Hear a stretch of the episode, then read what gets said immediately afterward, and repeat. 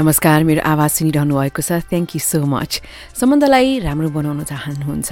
सम्बन्ध टिकिरहोस्। सम्बन्धमा हामी दुवैजना खुसी बनिरहँ भन्ने चाहनुहुन्छ भने थाहा पाउनुहोस् तपाईँको पार्टनर तपाईँबाट यस्ता तिनवटा कुरा चाहनुहुन्छ। तपाईँले पनि पार्टनरबाट चाहने त्यही तिनवटा कुरा नै हुन्। र त्यस्ता तिनवटा कुरा के तपाईँहरू एकअर्कालाई दिइरहनु भएको छ वा छैन? अब यो निड्सको कुरा गर्दाखेरि आवश्यकता के के छ? फिजिकल निड्सको कुरा आउँछ मटेरियलिस्टिक निडको कुरा आउँछ। तर म गर्दैछु इमोसनल निडको कुराकानी। कुनै पनि सम्बन्ध भावनाले नै त जोडिएको हुन्छ। जब तपाईँ कसैलाई भेट्नुहुन्छ उसको रूप राम्रो लाग्छ उसका अन्य कति कुराहरू राम्रो लाग्छ तर मनभित्र एउटा भाव त महसुस गर्नुहुन्छ। ऊप्रति मेरो फिलिङ जाग्यो भन्ने भन्नुहुन्छ नि होइन? त्यही कुराले नै त कुराहरू अघि बढ्दै जान्छन्। यसरी हेर्ने हो भने सम्बन्धमा पनि इमोसनल निड्स निकै नै महत्त्वपूर्ण हुन्छ। अझ बिस्तारै सम्बन्ध अघि बढ्दै जाँदाखेरि नि तपाईँहरू इमोसनली जति ग्रो गर्नुहुन्छ सम्बन्ध पनि उति राम्रो बन्दै जान्छ।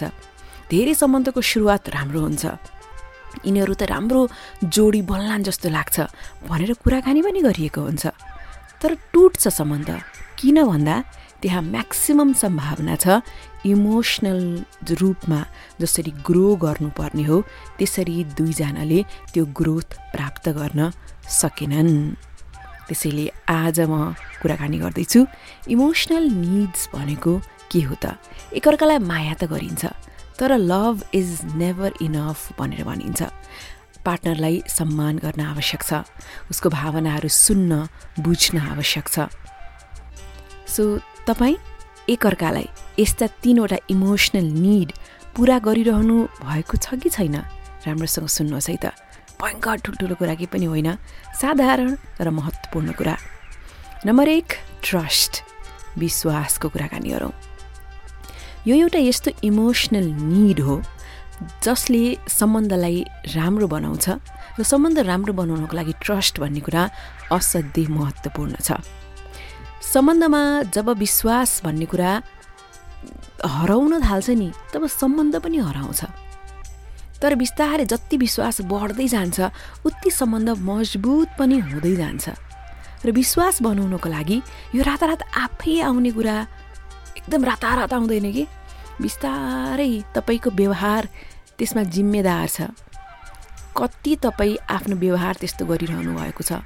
कस्ता खालका व्यवहार दिइरहनु भएको छ ताकि विश्वास बनिरहोस्। मानौ उसले तपाईँलाई के कुरामा जुट पक्रियो? तपाईँले तिमी आज कहाँ गएको? म दिनभरि काममा बिजी थिएँ। तर पछि उसले थाहा पायो तपाईँ त साथीहरूसँग घुम्न निस्किनु भएको रहेछ। यसले किन झुटो बोले होला? उसले मनमा राख्यो तर तपाईँलाई भनेन। केही समयपछिको कुरा हो। अनि तिमी आज लन्च खाने हो? बाहिर कि के गर्ने हो? होइन होइन म बाहिर लन्च खान्न आज मेरो मुड छैन घरमै केही बनाएर खान्छु। अनि उसले थाहा पायो फेरि उसले साथीहरूसँग लन्च गरेर रहेछ दिउँसो राम्रो रेस्टुरेन्टमा फेरि अर्को पार्टनरलाई लाग्छ किन झुटो बोल्या होला। यसरी झुटो सामान्य झुटो हो नि त होइन? तर यसरी झुट पनि झुटमाथि झुट हुँदै गयो भने विश्वासै गर्न सकिन्न। त्यसैले तपाईँ कहिले काहीँ भन्नुहुन्छ होला? मेरो पार्टनरले मलाई विश्वासै गर्दैन भनेर। किन गरेन त? तपाईँका पूर्व व्यवहारहरू एकचोटि राम्रोसँग सोच्नुहोस् त। त्यसैले याद गर्नुहोस् सम्बन्धमा जतिसुकै माया किन नहोस्? तर विश्वास छैन भने सम्बन्ध टिक्दै टिक्दैन। त्यो सम्बन्ध मजबुत हुनै सक्दैन। त्यसैले यस्तो होस् सम्बन्ध। यस्तो होस् तपाईँको व्यवहार। उसले आँखा चिम्म गरेर पनि तपाईँलाई विश्वास गर्न सकोस्। नम्बर दुई इमोसनल सेक्युरिटी भावनात्मक सुरक्षा। मनोविज्ञानले भन्छ केटाहरू आफ्नो पार्टनरबाट रेस्पेक्टको आश गर्छन्। सम्मान गरोस् मेरो पार्टनरले भनेर। केटीहरू चाहन्छन् म एकदम इमोसनल रूपमा सिक्योर्ड हौँ भनेर के? भले जतिसुकै इन्डिपेन्डेन्ट भने तापनि जतिसुकै पढाइ होस् कमाइ होस् आदि इत्यादि होस् तर यो साइकोलोजीले नै त्यस्तो भन्छ कि? महिला र पुरुष पुरुषको कुरा गर्दाखेरि होइन? सो इमोसनल सिक्योरिटीको हकमा महिला पुरुष दुवैतर्फबाट कुराकानी गरौँ यहाँनिर। त्यो भनेको यस्तो हो इमोसनल सिक्योरिटी भन्ने चिज कि लाखौँ मान्छे छन् संसारमा तर आफूलाई त्यो एक व्यक्ति भए पुग्छ कि मनको कुरा साट्नको लागि मनको कुरा बुझिदिनको लागि।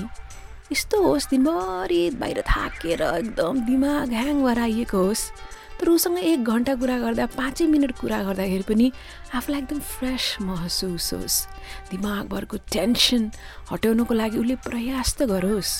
हो त्यस्तो खालको इमोसनल सिक्योरिटी असाध्यै आवश्यक छ। तपाईँ अब त्यसको लागि नम्बर एक भनेको बी अ गुड लिसनर राम्रोसँग कुरा सुनिदिनुहोस् है। किनभने हामी एकैचोटि उसलाई सल्लाह सुझाव दिइहाल्छौँ। उसले सल्लाह सुझाव नमागे पनि हुनसक्छ। बस आफ्नो भाव मात्रै बाँडेको पनि हुनसक्छ। त्यतिखेर छेउमा बसेर हो त नि। एकदम ठिक। अनि अनि भरे कुरा मात्रै सुनिदियो भने पनि त्यो अर्को पार्टनरलाई कति राहत महसुस हुन्छ। त्यसैले त्यस्तो इमोसनल सिक्योरिटी आफ्नो पार्टनरलाई दिनको लागि राम्रोसँग कुरा सुनिदिनुहोस्। उसलाई गिफ्ट मात्रै दिएर भएन नयाँ फोन महँगो महँगो मेकअप अथवा कहाँ भेकेसन घुम्न लग्ने आदि इत्यादि कुराहरू सबै सेकेन्ड्री हुन्। पहिला समय र ध्यान दिनुहोस् कि आफ्नो पार्टनरलाई। त्यो कुरा आवश्यक छ खासमा। नत्र विश्वास पनि गरेको छैन। सानो कुरामा खालि शङ्का गरेछ अनि कसरी मान्छे खुसी हुन्छ नि त? लास्टमा पावर शक्ति भन्ने कुरा प्रायः जसो हामीले पनि देखेका छौँ। जोडीहरूमा एकजनाले मात्रै सबै पावर आफूसँगै राख्न चाहन्छन्। अनि त्यस्तो सम्बन्ध कहिले पनि विकास हुनै पाउँदैन। सम्बन्धको अर्थ भनेकै दुईजना बिचको पावर ब्यालेन्सिङ हो। मतलब एकजना पार्टनरलाई कहिले पनि मनमा यस्तो फिलिङ नहोस् कि कुनै पनि कुरामा उसले मेरो त केही केही मेरो विचार पनि बुझ्दैन म के चाहन्छु त्यो पनि बुझ्दैन खालि आफै निर्णय गर्छ मलाई त केही भ्याल्यु नै गर्दैन। भनिसकेपछि अर्को पार्टनरको मनमा त्यस्तो बिजारोपण भइसकेपछि सम्बन्ध ग्रो गर्दै गर्दैन कि? सम्बन्ध विकास गर्दै गर्दैन अघि भने जस्तो। त्यसैले अघि मैले सम्मानको कुरा गरेको थिएँ नि माथि इमोसनल सिक्योरिटीको कुरा गरिहालेँ। एक अर्काप्रति सम्मान हुनु पनि एकदमै आवश्यक छ। मानव दसैँ आउँदैछ अरे अनि दसैँको छुट्टी लिन पऱ्यो भने एकजना पार्टनरले के भन्छ यो दसैँमा त हामी तिहारसम्म बस्ने गरेर जाने हो है घर। अनि अर्को पार्टनरले के भन्छ मेरो त बिचमा काममा आउनुपर्छ। मेरो त छुट्टी लिन मिल्दैन। फेरि अर्को पार्टनरले के भन्छ तिमी मिलाउ न त्यो मैले गरिसकेँ अब हामी छुट्टी गर्ने हो। कहाँ काम काममा भनेर हुन्छ जहिले पनि। हुँदैन मैले यहाँ मिलाइसकेँ तिहार पछि आउने हो। भने उसले एक्लौटी निर्णय गर्छ। अर्को व्यक्तिको भावनाको उसको विचारको सम्मानै गर्दैन। अनि अर्को पार्टनरलाई त तितो महसुस भइ नै हाल्छ नि। होइन? त्यसैले जहिले पनि तपाईँहरू बिचमा चाहिँ त्यो सम्मान भाव के? एकअर्कालाई पावर भन्ने कुरा डिभाइड गर्नै पर्ने हुन्छ। एक्लौटी आफैले सब कुरो पावरफुल हुने प्रयास नगर्नुहोस्। पावर ब्यालेन्सिङ राम्रो भयो भने कम्युनिकेसन राम्रो हुन्छ। कुनै पनि विषयमा कुराकानी राम्रोसँग भयो भनेदेखि सहमति विमतिमा राम्रोसँग भयो भनेदेखि जीवनमा कसरी अघि बढ्ने राम्रो राम्रो निर्णयहरू तपाईँले गर्नुहुन्छ। सो ओभरअल टप थ्री मैले कुराकानी गरेँ होइन। विश्वासको कुरा गरेँ इमोसनल सेक्युरिटीको कुरा गरेँ र पावरको कुराकानी गरेँ। साथसाथमा एकअर्का बिचको कतिको तपाईँहरूको निकटता छ। मतलब छेउछेउमा बसिएको छ छेउमा बस्नु निकटता होइन। कतिको मनको कुरा सुनिएको छ। मिठा समय क्वालिटी टाइम बाँडिएको छ। एकअर्कालाई कतिको ध्यान दिइएको छ। साथी कतिको भइएको छ। एकअर्काको प्राइभेसीको कतिको सम्मान गरिएको छ। यी सबै कुरा गर्दै जाने हो भने पनि सम्बन्ध कति राम्रो बन्दै जान्छ। कस्तो लाग्यो तपाईँलाई यो कुरा? र टप थ्रीमा तपाईँ लेख्नुहोस् कमेन्टमा तपाईँले त्यो पार्टनरलाई कतिको दिइरहनु भएको छ त्यो कुरा? र आफूले त्यो कुरा कतिको पाइरहनु भएको छ? डु लेट मी नो तपाईँको कमेन्टमा डेफिनेटली पढ्छु. Thank you for listening